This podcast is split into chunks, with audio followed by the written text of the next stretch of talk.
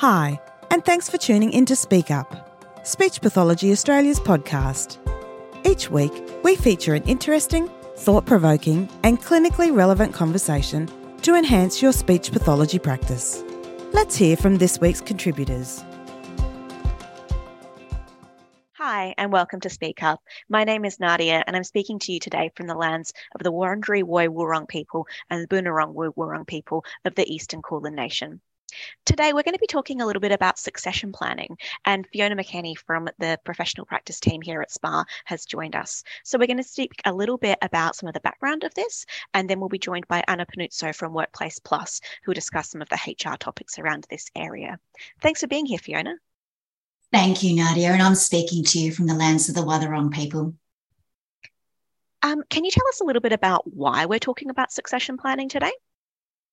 Of course, Nadia. Um, as one of the professional practice advisors at Speech Pathology Australia, I have direct contact from members who seek support and resources around a wide range of issues impacting them on them professionally. Uh, but one issue that particularly resonated was the issue of succession planning. And succession planning impacts uh, both the business owner and all the staff engaged with that business, regardless of whether they are an employee or a contractor, or even whether they are a speech pathologist or another allied health professional or admin support. It was interesting, Nadia, at this year's national conference, we took the issue of succession planning to the private practitioner forum as the topic for discussion. Out of the couple of hundred attendees who were present, only one practitioner nominated themselves as having a succession plan for their business. Wow. So clearly, clearly this is an area where we can support our members in terms of putting this out there for discussion to hopefully generate uh, greater awareness and planning. Uh, because in the unfortunate event that something unforeseen happens, there needs to be a plan for that business to continue to meet all the ethical and regulatory obligations to staff, consumers, and third parties. Yeah, great, Fiona. So, can you tell us a little bit more about why somebody should be thinking about this? Well, Nadia, no one plans to become sick or incapacitated, or even worst case scenario, actually die. But life is unpredictable, and this does happen. Um, it is understandable that business owners are focused on the day to day demands of running and growing their business. And we know uh, that it's been a particularly challenging time in recent years running a business. Uh, first, with navigating the COVID pandemic, and now at the tail end of that, that's combined with significant business pressures in terms of cost of living and workforce planning and recruitment challenges it's one of those things, succession planning is that you may have in the back of your mind as a business owner that you will deal with it one day, um, but you may never actually get around to it. And regardless of, of the current climate, it is so important to have a business succession plan in terms of who will run your business if you're unable to. And also how familiar and prepared that person is with your business in order to navigate this if you're unable to do so yourself. There's also, of course, certain business structures, um, such as company or incorporated structures, which do have an added layer of regulatory obligation in terms of reporting and governance. And that has to continue, even if you, as the business owner or partner or director, are incapacitated. So, to me, uh, reflecting on this business succession planning really should go hand in hand with business establishment. So, whilst you're planning and growing and building your business, you should also be thinking about what your backup is in terms of what if you can't turn up tomorrow to run your business. Yeah, absolutely. Um, so you and I actually spoke to a member who was in a bit of a tricky situation around succession planning earlier this year, and they've really generously shared some of their reflections and observations with us for the podcast today. Can you speak a little bit to the experience of that member? Look, we are fortunate, Nadia, to have the reflections of this member who has generously shared their thoughts and experience with us. As you said, they did contact us uh, to protect them and with their consent. I will share their, their thoughts with you. The member says that their main message would be for people to think about succession planning as a way to protect their staff, their clients, and their legacy. And as the member said, we plan to live long lives. We don't expect to die young, but it can happen at any time. So this member was engaged as a speech pathologist within a multidisciplinary allied health business and they experienced the traumatic and sudden death of the business owner. In terms of the setup, the business was an incorporated structure. The owner was the sole director. There was no will in place and no partner or next of kin who were familiar with the business or even with the work of allied health professionals and, and what we do day to day.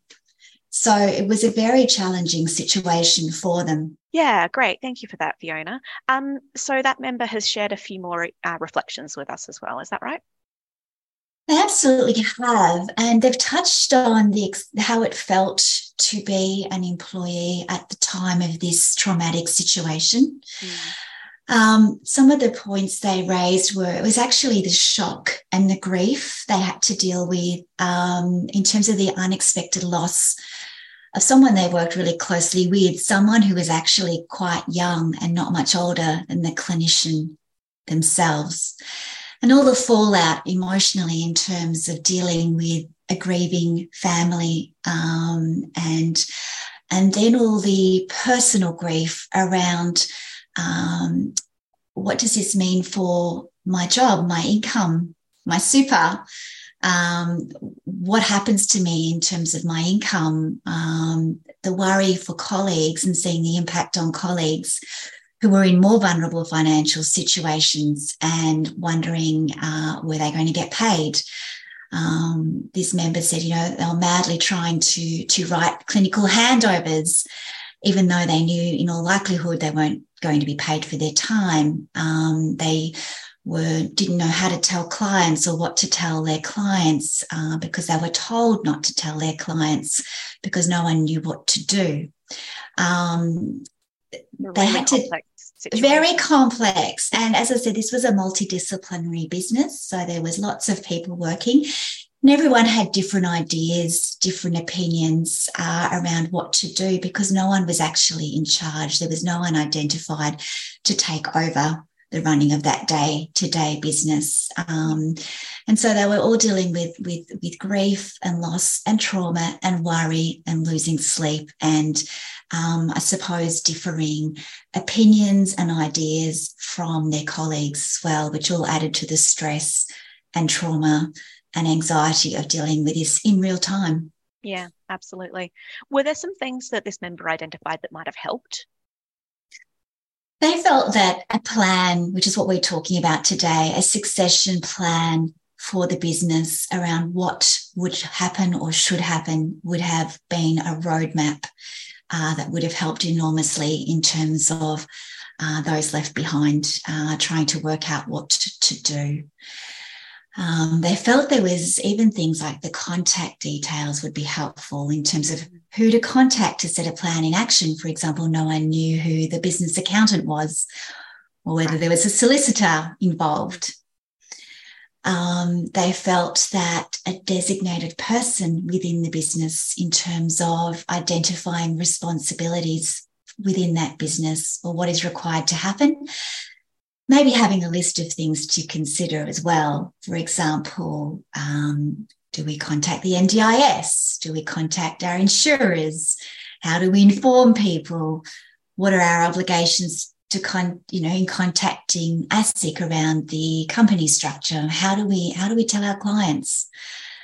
Um, they felt that some policies and procedures would have been incredibly helpful in this situation, and especially um, in light of the fact that the people who did uh, come in as next of kin, again, were unfamiliar with the nature of the business, with the nature of allied health, and what would be involved in terms of record keeping and uh, obligations around informing clients. Yeah, there's a lot of things to think about. Mm. It sounds as well like being able to think about these sorts of things in advance really does help out those people that are um, left to pick up the pieces at that point in time. It, it's an mm. act of kindness, I think, isn't it? Mm, absolutely, absolutely, it is. Um, needless to say, the person whose business it was would not have wanted their staff to be put in this position. Yeah. Okay, so thinking further ahead, if there are other people who find themselves in a similar sort of situation, what was this member's advice to them? Well, I'm pleased, Nadia, that they found that contacting us at Speech Pathology Australia was a support. Um, it, it, was something they recommended other members in a similar situation do. This member felt that they had a lot of benefit in reaching out to us uh, at Speech Pathology Australia in terms of some general suggestions and strategies around where to seek supports and advice from different professionals uh, these members that they felt it, uh, that they could um, get support from SPA. Uh, we, we're not the professionals around accounting or legal or company advice or workplace advice, Nadia, but they did feel that at least we could give them some objective starting points around where to go in the midst of a very um, chaotic situation, an emotionally um, traumatic situation, they did feel that they could speak with us to get some support. Uh, they suggested contacting your own accountant and reaching out to them for advice around what you personally will need um, when it comes to tax time in these circumstances and checking in with your professional indemnity insurer as to whether you need to uh, note anything or request anything from that business entity, uh, which could potentially impact on your, your professional indemnity insurance. Documenting everything, uh, the members and making a note of who you've contacted, when you contacted them, what the advice was is critical because you will be making a lot of um, inquiries of people and uh, in the day to day, trying to piece things together. Those notes are really important. Um, making sure you have copies of your pay slips and hours worked for any hours that you've worked since your last pay slip, so that if you do need to uh, seek recourse around payment, that you have that information yourself and you know where it is, including contracts and engagement um, paperwork, etc., as well. The person said the uncertainty about getting another job, losing a key referee, reach out to others as referees, uh, and also offer yourself as a referee to colleagues who may be worried about uh, explaining this situation to a new employer and uh, having someone to support them in terms of uh, vouching for their work in that previous workplace. The member also said, take care of yourself, be kind to yourself. Uh, it actually feels horrible in the moment, but it will pass. Um, again, a very stressful, traumatic time. And the people in your team around you will respond to the grief and loss and stress in different ways. So don't take anything that is said personally. Just take a step back, take a deep breath, and just process what's going on as objectively as possible. And one helpful suggestion I thought was very interesting was if you can afford it, give yourself a break before starting a new job. Give yourself a chance to breathe, process what has happened, catch up on sleep. Um, so I felt that was actually very personal and very salient uh, advice if yeah. for anyone in a similar position. Some great advice in there for sure. Mm, so thank you to that member for sharing that. So, Fiona, is succession planning only if the business owner has passed away or there's been an accident and they're, they're no longer able to practice, or is it a bit more broad than that? Oh, you're absolutely right, Nadia. It is broader than that. I suppose the conversation with member that we've related is more around um, something uh, unfortunate has happened or tra- tragic has happened. Mm-hmm. But succession planning is what will happen to my business under any circumstances. So I might want to sell it and hand it over to someone else because I'm retiring or I'm moving out of the industry. So it's really important to have a succession plan uh, to cover lots of different circumstances um, that might come up with your business. For sure. Thank you.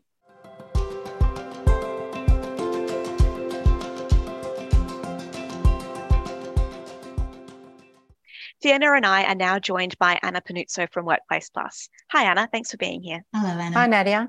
Hi, Fiona. Thank you very much.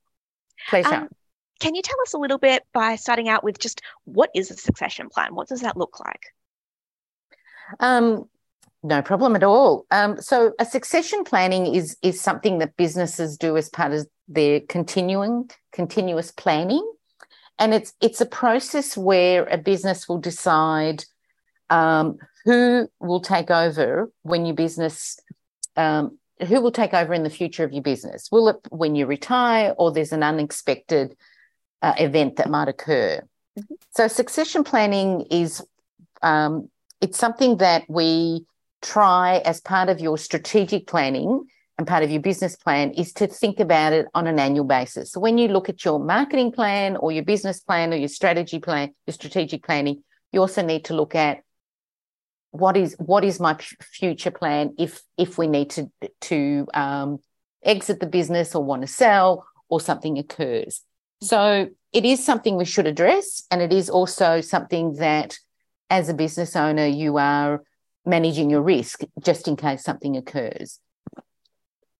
Great yeah, question, Nadia. um, so great to know what it what it is. Can you tell us a bit more about what it looks like on a day to day basis? Yeah.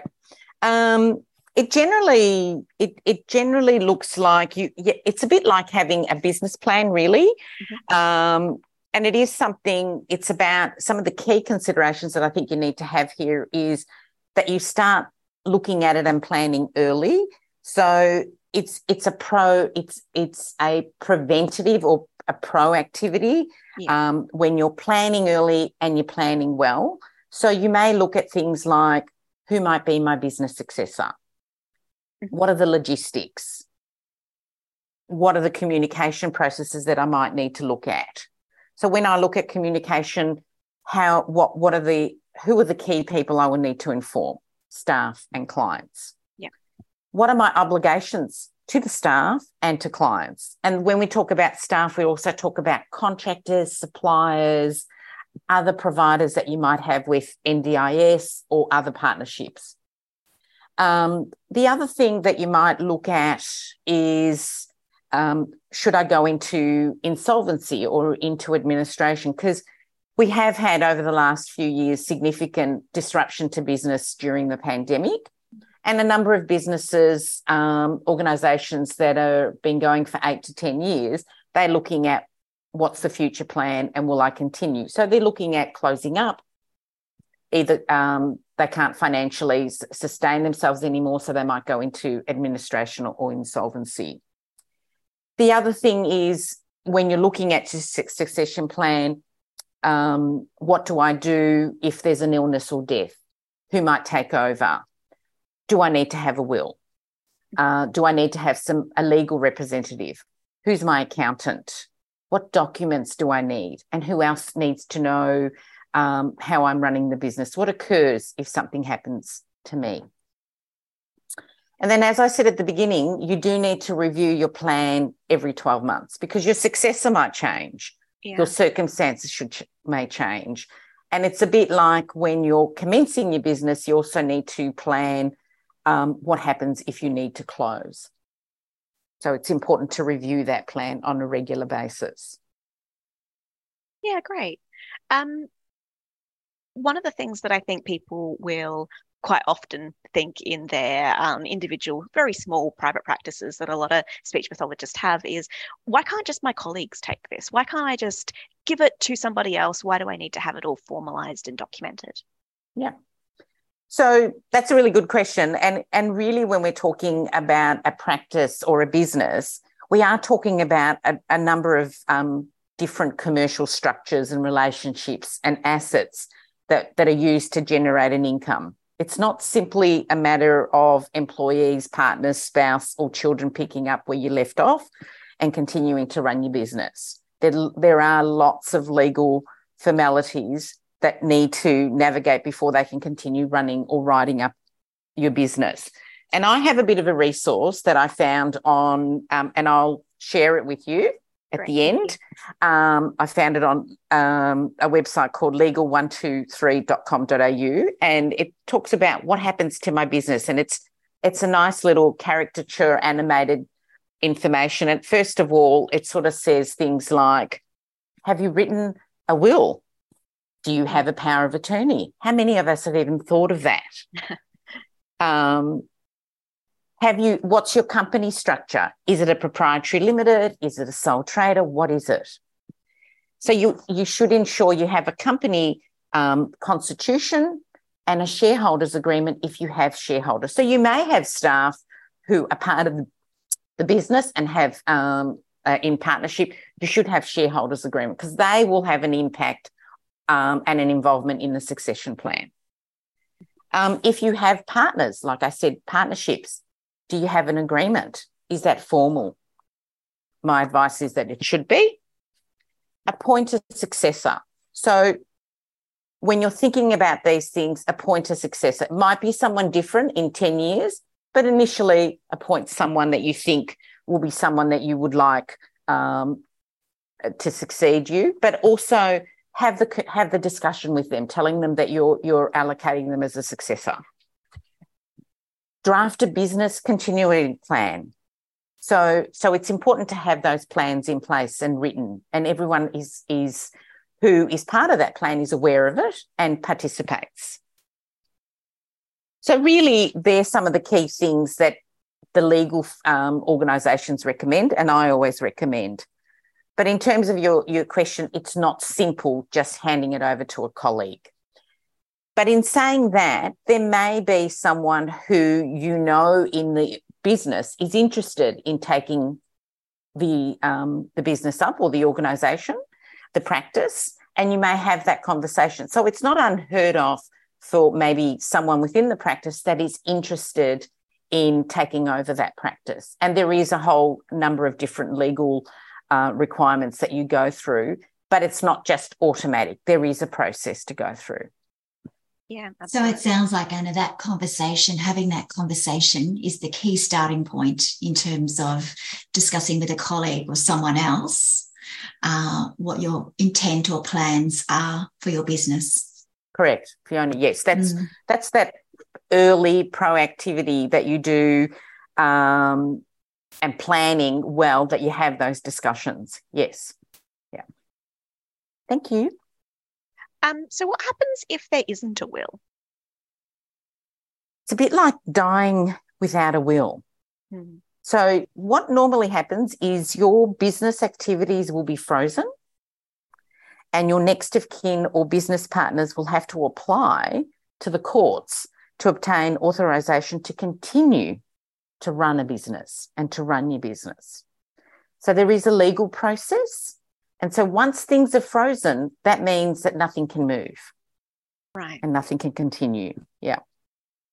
So a lot more um, useful for everyone involved if it's been thought about in advance and it's all exactly sorted out. Yeah. yeah. I would also imagine, sorry, Anna, that process could take some time in oh, terms oh, of going through the courts. Yes, yes, yes. If you've ever had a family member who has not had a will, it can take up to a year. Wow. For it to go through the court system. So so that's a huge impact for a business who has who the main principal um, director has died and the business is frozen and um, the accounts are frozen, the clients are no, you know, don't know what's happening. Um, it could take a whole whole year for the financials to be sorted and even individuals who are employees to be paid. So it can take that that sort of duration. That would be very stressful for everyone involved. Correct. Mm. Correct. So, if you are an employee, what are your obligations if you find yourself in this situation? And is it different that if you're a contractor? Hmm.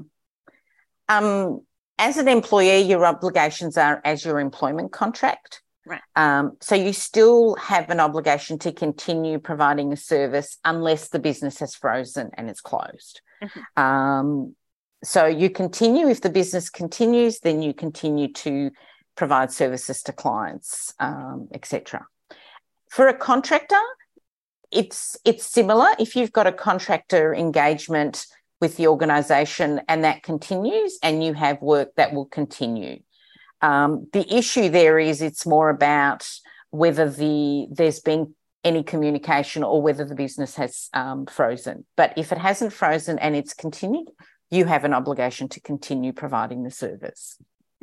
Anna, can I ask you a slightly tricky question there as an employee?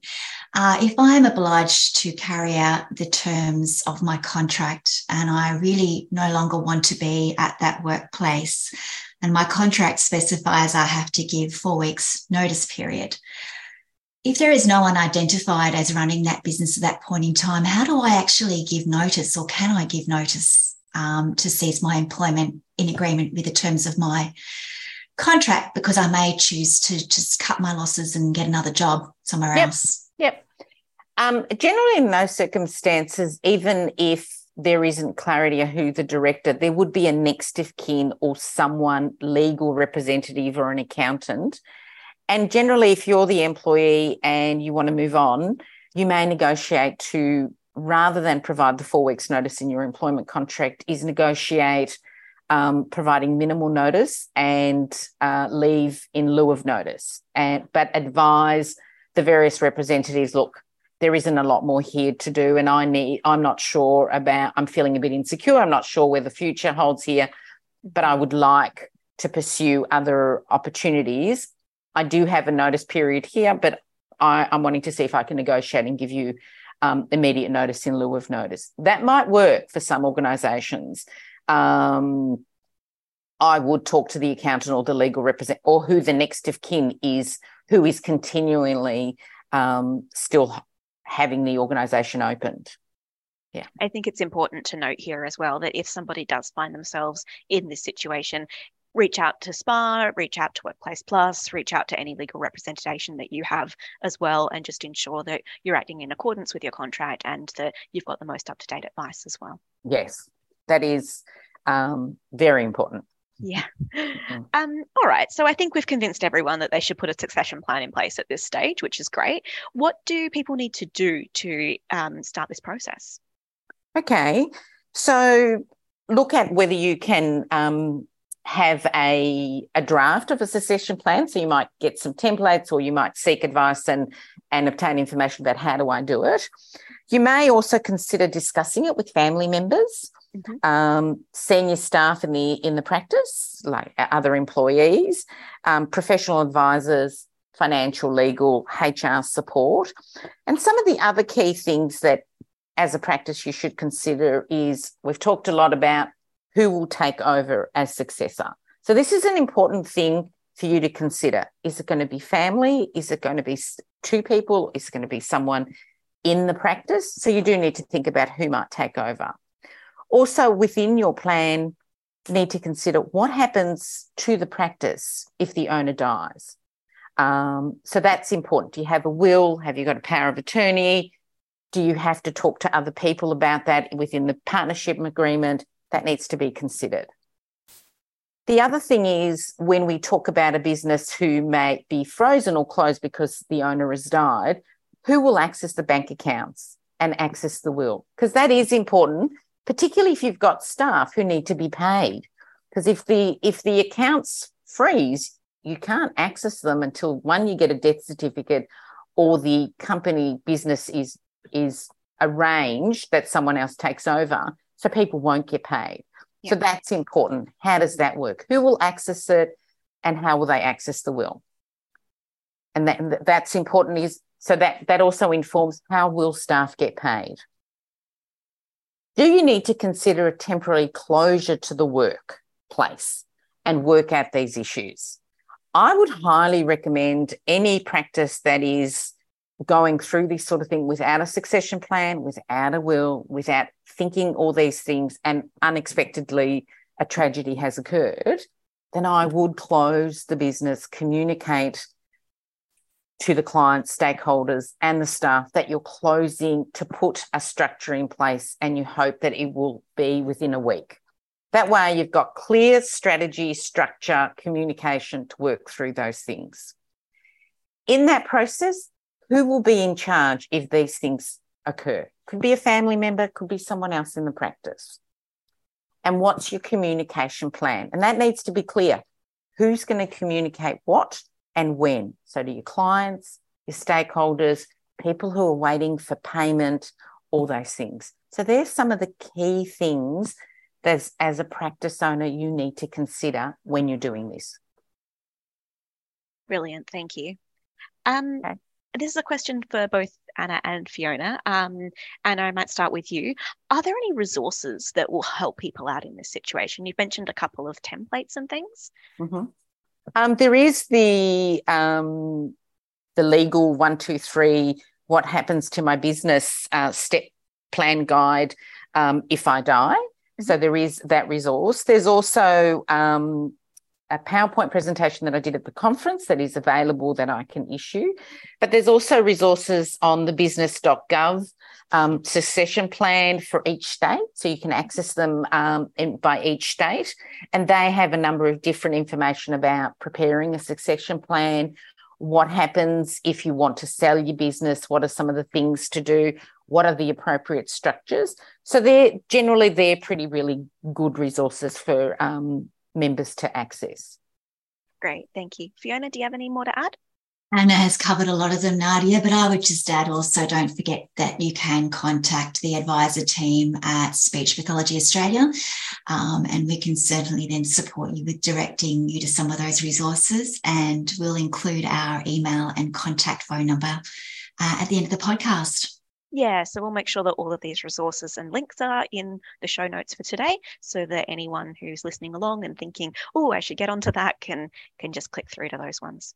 All right. Well, look, thank you both so much for your time today. Um, appreciate all of your wisdom. Thank you, Nadia. Thanks for the invite. No worries. And make sure you tune in next time for our next conversation. Bye. We hope you enjoyed this week's conversation please be sure to subscribe or follow the podcast and share it with your colleagues. You can also visit us at speechpathologyaustralia.org.au. Thanks for listening and bye for now.